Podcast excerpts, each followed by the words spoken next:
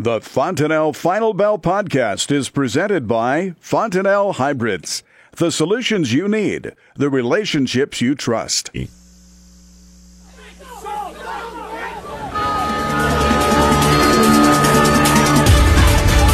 Good afternoon. Welcome to the Fontanelle Final Bell here on the Rural Radio Network. I'm Susan Littlefield talking to you from the Nebraska Farm Bureau's annual convention in Kearney. And if I would have done my timing right, I could have just drove over to the office of Eric Krueger, who joins us with Smart Yield based right here in Kearney.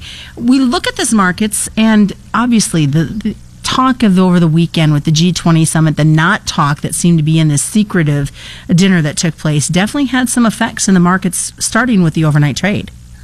Yeah, you know, we had the gap open up on the overnight trades, and then slowly, you know, we traded strong through through most of the night session. And by this by this morning, it uh, started the weekend up, and then really throughout the day over in the bean market, um, really just got weaker throughout the session. Corn kind of held its ground, but you know, three to four off its highs. So, um, kind of an interesting trade day after such an explosive overnight. Well, you talk about that trade, and and for you, kind of, and, and everybody in general, a lot of surprise that numbers maybe weren't as higher as they could have been during today's day trade. Yeah, and I think what we ran into too is a, a lot of selling. There's uh, and hopefully there was a lot of orders there. Hopefully some you know farmers that have stored grain took advantage, especially in the bean market. Um, corn's getting probably close to some targets too as well on some deferred contracts. But you know, really uh, nothing's changed. You got to look at the big picture and go, okay, um, it's positive news, but have we seen any purchases? No. Um, has anything uh, been signed? No, as far as an agreement. So really, what it does is say, hey, 90 days from now, there's still this looming a looming chance that nothing gets done. And, and until that, I think the market's going to react. I think if we see uh, purchases, the market's moving up. And if we don't, I think we're going to continue to grind. You know, even our president has been kind of tight lipped about it. He did do a quick little blurb while he was on Air Force One, but he has not said much about this meeting. Almost wonder if there's some sort of gentleman's agreement between him and, and the Chinese president. Yeah, I think that's one thing that we that we've really been able to see is that they, they do keep it keep it they are keeping it close, and I think uh, I think that's a good thing. I don't think we want leaks. I don't think we want um, uh, outside forces. Hopefully, you know, not not change any of the discussion because of a news leak or something like that. So I think um, sometimes the less we know, the better. But the market is it's shown that it's going to react um, and, and positively, of course, on good news. You did talk, Eric, about those those numbers of orders that came in probably through that over overnight trade, the reason why we saw that little bump, is now a good time for these producers who may have been sitting on this to look at getting some orders put in place? Yeah, I think so. I think that's one of the things we got to look at and go, okay, um, if you're storing grain, um, if we've rolled and you've stored grain, I think whether it's in your bin or at the elevator, we need to look at this and go, hey, last night can happen and it can happen on any given night with one announcement. So, you know, whether it's whether it's beans and it's 20, 30 cents above this that works for you, get orders in. Or if it's corn, if you're looking somewhere, you know, in that 390 to $4 area, get your orders in because if something, some announcement happens or a big purchase is made, um, it could happen on the overnight night, and by the morning it might might be gone. So be proactive with that. And it's amazing how fast a tweet or any sort of social media reaction can affect the way those numbers trade in the overnight. Yeah, yeah, it's pretty amazing to see just just the news flow and how fast it travels. Looking at the go back to this corn market, ethanol margins have remained on the poorer side. I saw gasoline close to that two dollar mark. There's talk we might see gasoline below two dollars by Christmas time. Ethanol margins, though, with the poor, poorness going on, how is this all going to come together?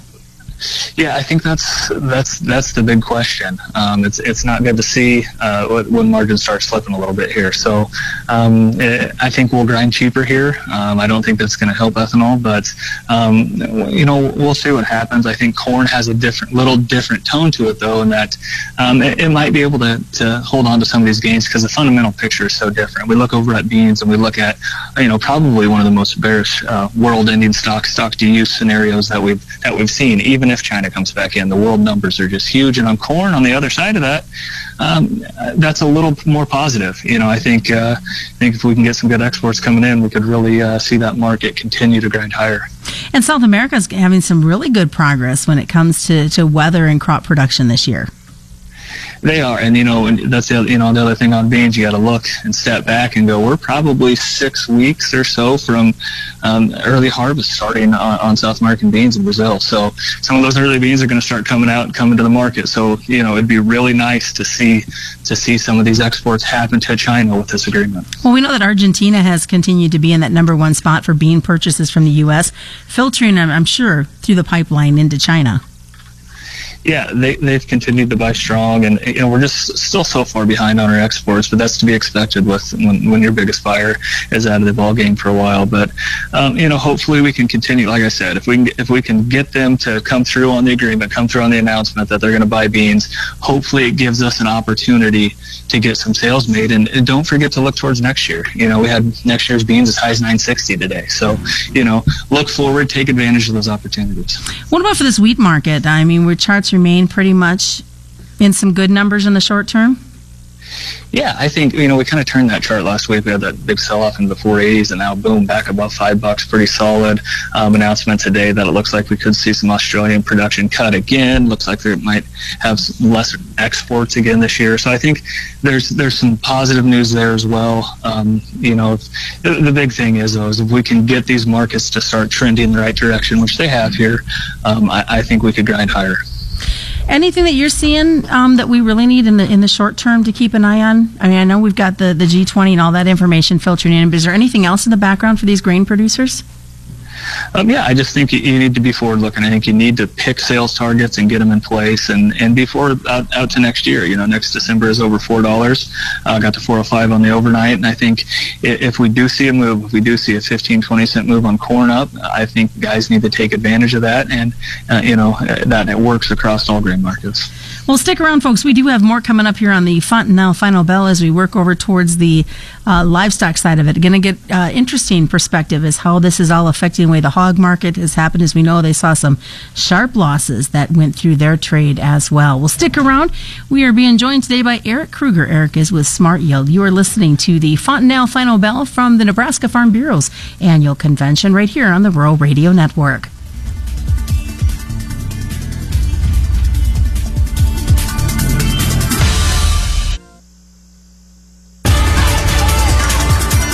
Welcome back to the Fontanelle Final Bell here on the Rural Radio Network. I'm Susan Littlefield, being joined today by Eric Krueger. Eric is with Smart Yield based out of Kearney, Nebraska. We, of course, talked about the G20 summit over the weekend, the discussions that happened with China. We know that hogs has been one commodity on the livestock side that's definitely seen the biggest effect from all of this discussion. And today it wasn't that pretty of a picture. What happened? We saw some triple digit losses quickly happen in this hog complex.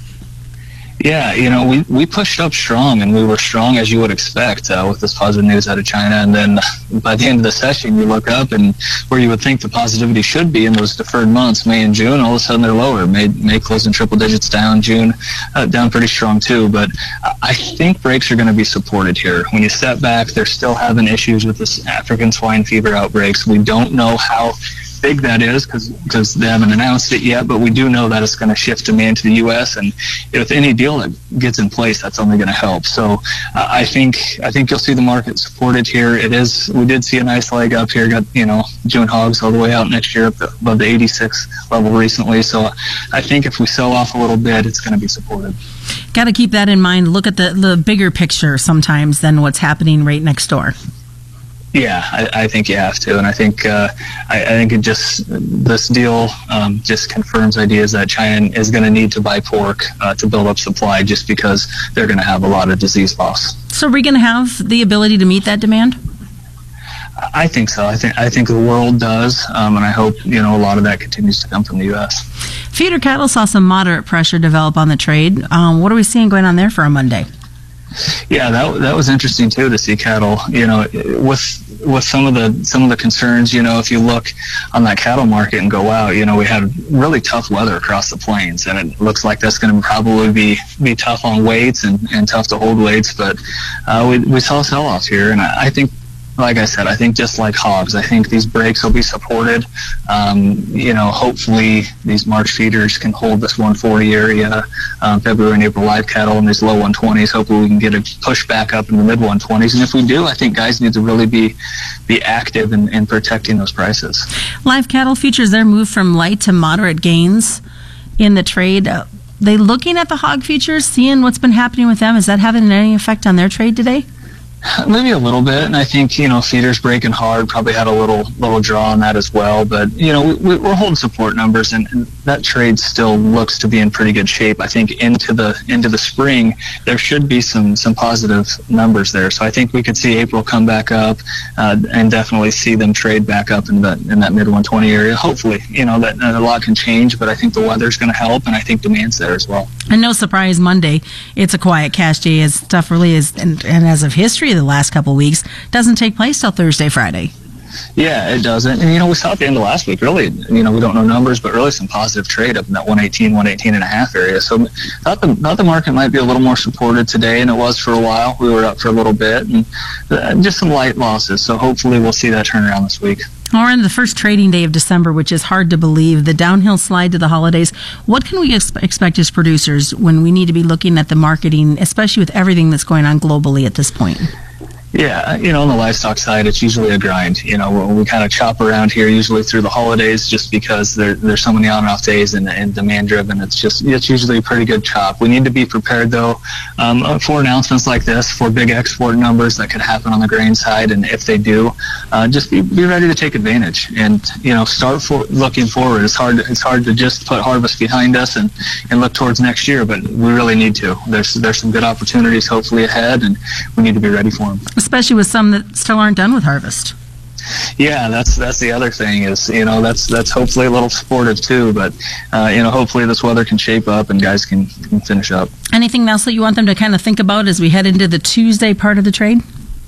Yeah, I think you know, looking forward, uh, don't get confused. We are going to trade grain and livestock markets on on Wednesday. A lot of uh, government agency stuff, a lot of equities will be shut down, but we are going to trade, and we, we might hear an announcement soon. Hopefully, either out of China or out of or out of the U.S. Hopefully, on a trade situation. Do you think that's going to be held off though until we get past the National Day of Mourning, like the president initially so. said? Yeah, I think so, and I think you know, hopefully we get past that and then, everybody's ready for it. You know, I think you just got to be ready uh, one way or another. If you've got grain in the bins you're not willing to sell, I think you need to have it protected, and if not, uh, look to make some sales. And you did talk about that because there has been a lot of confusion about the Wednesday trade, but the the grain and the livestock. We got a quick email while we were talking from somebody who works with the CME group and said that yes, it's only the equity and interest rate markets that'll be impacted. So you have to keep that in mind as you're looking at your trading practices Tuesday into Wednesday. Yeah, and I think it'll be interesting. It'll probably be a light trade, so you know there could be there's usually a little more volatility on light trades. So just keep that in mind and uh, be prepared for it. All right. What is the best way for folks to reach both uh, you and Troy, Eric? They can call us at 308-234-6805 or you can go to mysmartyield.com. Thanks so much, Eric. Eric Krueger joining us today. It is the Fontanelle Final Bell for you on this Monday, the first, believe it or not, trading day of the month of December. We will have this podcast coming up after 3 o'clock for your listening enjoyment. That's the Fontanelle Final Bell right here on the Rural Radio Network.